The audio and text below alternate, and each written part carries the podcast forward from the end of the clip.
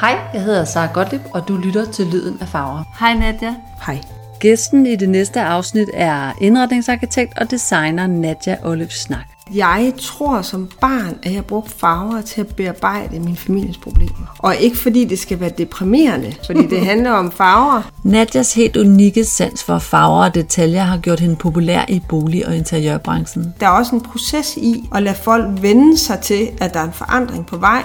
At lege med dristige og uventede farver for at opnå et sammenhængende og harmonisk rum er en slags varemærke for Nadja. Hvad smager den lille af? Prince. det er jo sådan lidt lakridsagtigt.